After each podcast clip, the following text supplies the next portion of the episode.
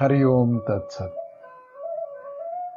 भागवताचं महात्म्य सांगत असताना पद्मपुराणामध्ये मंगलाचरणाचा पहिला श्लोक येतो त्यातच भागवत उपासनेचं रहस्य दडलेलं आहे. ही सांघिक उपासना आहे. सर्वांनी मिळून सर्वांच्या भल्यासाठी सर्वाच्या उत्कर्षासाठी करायची आहे. पद्मपुराणामध्ये हे सहा अध्यायांचं भागवत महात्म्य येतं.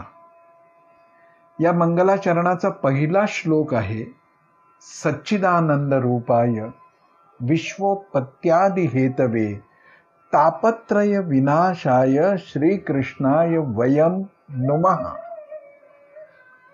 कुणाची उपासना करतोय कुणाची आराधना करतोय कुणाला वंदन करतो आहे या सगळ्याला फार अर्थ आहे बरं. जसा आपला भाव असतो तसा आपला देव असतो. आणि जसं आपलं दैवत असतं तसं आपलं व्यक्तित्व बनत असतं.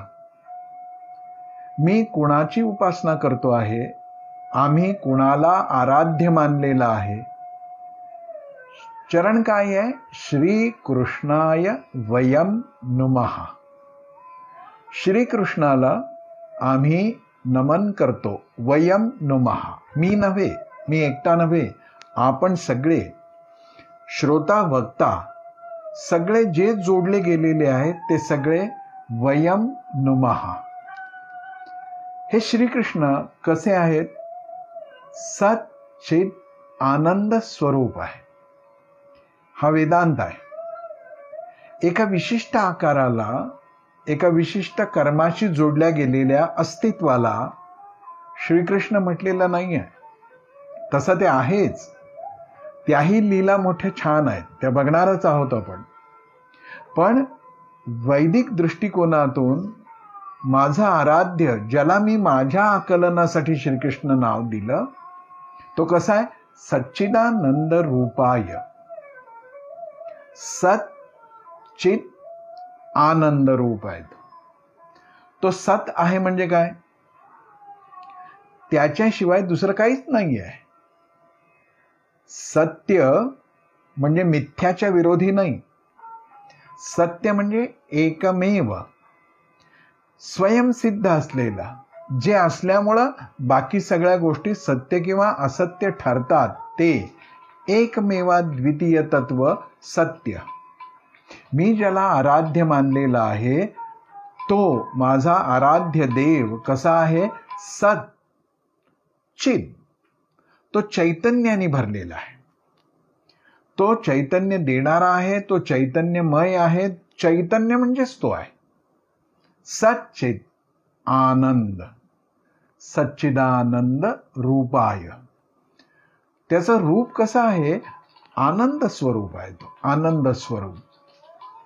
आता प्रश्न येतो बघा चैतन्याने भरलेला किंवा चैतन्य रूपच असलेला परम सत्य हेच ज्याच्या अस्तित्वाचं लक्षण आहे. आणि आनंदाने भरलेला असा आपल्या सगळ्यांचा इष्ट असेल तर आपल्या चेहऱ्यावर वैताग का? आपल्या चेहऱ्यामध्ये दैन्य का? आपल्या जगण्यामध्ये अशा वेदनेची पावलोपावली जाणीव का?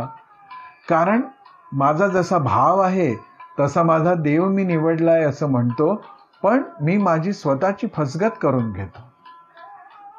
मी ज्याला इष्ट मानलेला आहे त्याच्यासारखं मला व्हायचं आहे. सच्चिदानंद रूपाय. त्याचं दुसरं लक्षण काय सांगितलं आहे?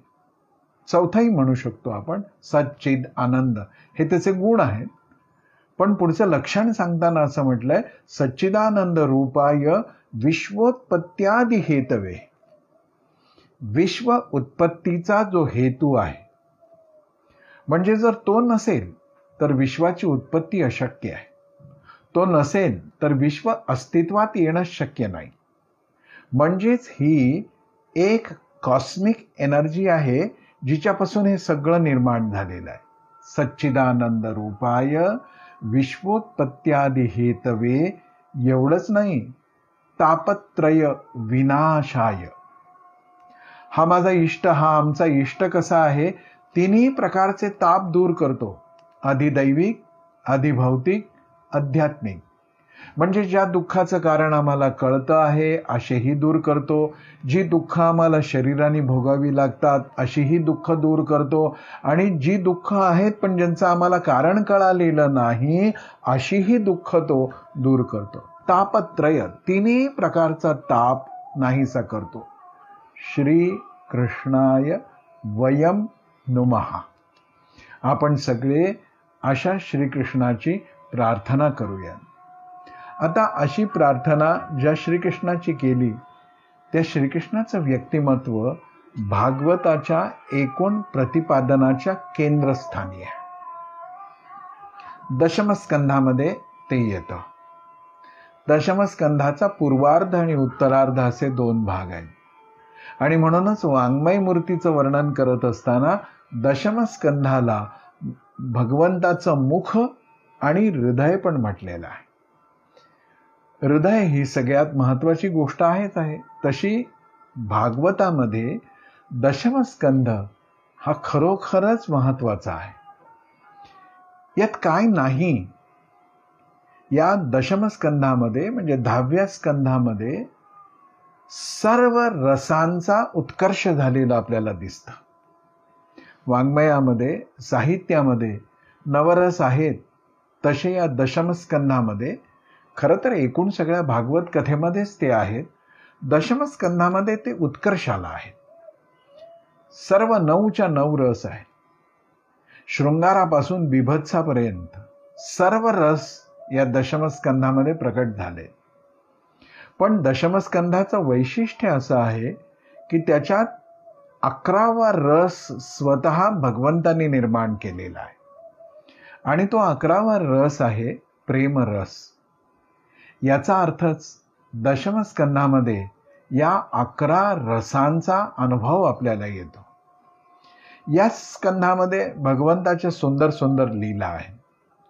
भगवंताचा जन्म मथुरेच्या कारागृहामध्ये श्रावण महिन्यामध्ये जेव्हा झाला अष्टमीची रात्र आहे आणि त्या रात्री मथुरेच्या कारागृहामध्ये वसुदेव देवकीच्या पोटी श्रीकृष्ण जन्माला आले. पण नंदोत्सवाचा सगळा आनंद आहे ना तो दुसऱ्या दिवशी सकाळी म्हणजे नवमीला सकाळी गोकुळामध्ये झाला. या वर्णनापासून सुरू होणारा भागवतातला दशमस्कंध म्हणजे आनंदाचे डोही आनंद तरंग आनंदाचे अंग आनंदाचे. खरोखर गंमत वाटण्यासारखी गोष्ट आहे. वर्षानुवर्ष या नंदोत्सवाचं श्रवण लोक करतायत. कथनही केलं जात आहे. व्यक्तिशः मी घेतलेला अनुभव असा आहे की किती वेळा तरी या नंदोत्सवाचं वर्णन करत असताना समोर बसलेल्या श्रोत्यातले लोक आनंद अश्रू गाळायला लागतात. आमच्या खेड्यापाड्यावर साध्या भोळ्या भाविकांच्या समोर तर असा अनुभव येतोच. पण मुंबईसारख्या महानगरातल्या कथेच्या काळात हा घेतलेला अनुभव व्यक्तिशः मला आणि संयोजकांनाही थक्क करून गेला की शिकलेल्या उच्च विद्याविभूषित अशा वर्गातून आलेल्या श्रोत्यांना सुद्धा भागवतातल्या दशमस्कंधाने अक्षरशः वेळ लागतं. कधी आनंदानं कधी उत्साहानं कधी गहिवरून जाऊन कधी दुःखानं कधी विरह व्याकुळतेनं समोर बसलेले हे प्रबुद्ध श्रोते अश्रू ढाळायला लागतात तेव्हा आश्चर्य वाटतं. काय आहे या कथेमध्ये? केवळ अंधश्रद्धा केवळ भाबडेपणा केवळ वेडेपणा असंच जर असतं तर वर्षानुवर्ष हजारो वर्ष या कथेचा आनंद कसा काय घेता आला असता? ऐकणारे नवीन आहेत असं आपण समजू. पण सांगणारे माझ्यासारखे जे आहेत ते तर हीच कथा वारंवार सांगतायत. पण प्रत्येक वेळी या कथेचा अनुभव फार वेगवेगळा येतो. आणि म्हणूनच नित्य नूतन असलेली एकूणच भागवत महापुराणाची ही विशेषता लक्षात घेता. भागवतातला दशमस्कंध त्या सगळ्या अवस्थांचा परमोच्च आविष्कार आहे असं वाटतं. मोठा गोड मोठा सुंदर मोठा मधुर आणि ते ऐकताना सांगता सांगता ज्या विलक्षण अनुभूती आपल्याला येतात त्या अनुभूतींचाही आनंद काही वेगळाच असतो. आणि म्हणून काया वाचा मने भगवंताचं गुणवर्णन जसं करावं तसंच श्रवणेंद्रियांच्या का किनाऱ्यावर पंचप्राण आणून ही कथा ऐकावी हरिसंकीर्तन ऐकावं असं संतश्रेष्ठ नामदेवांनीही सांगितलेलं आहे. श्रावणामध्ये श्रावण मास हा तर व्रतवैकल्यांचा महिना. याच्यामध्ये भगवान शंकरांची उपासना जशी तसंच भगवान श्रीकृष्णांचं प्राकट्य प्रकटीकरणही आहे. या दोन्हीही सुमुहूर्तांना लक्षात घेऊन आपण या कथेचा आनंद घेतो आहोत.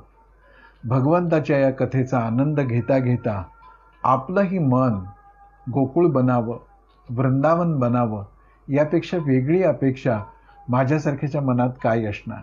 ही अपेक्षा भगवंतानी पूर्ण करावी. या प्रार्थनेसह मी वाणीला विराम देतो. हरिओम तत्सत हरिओम तत्सत हरिओम तत्सत.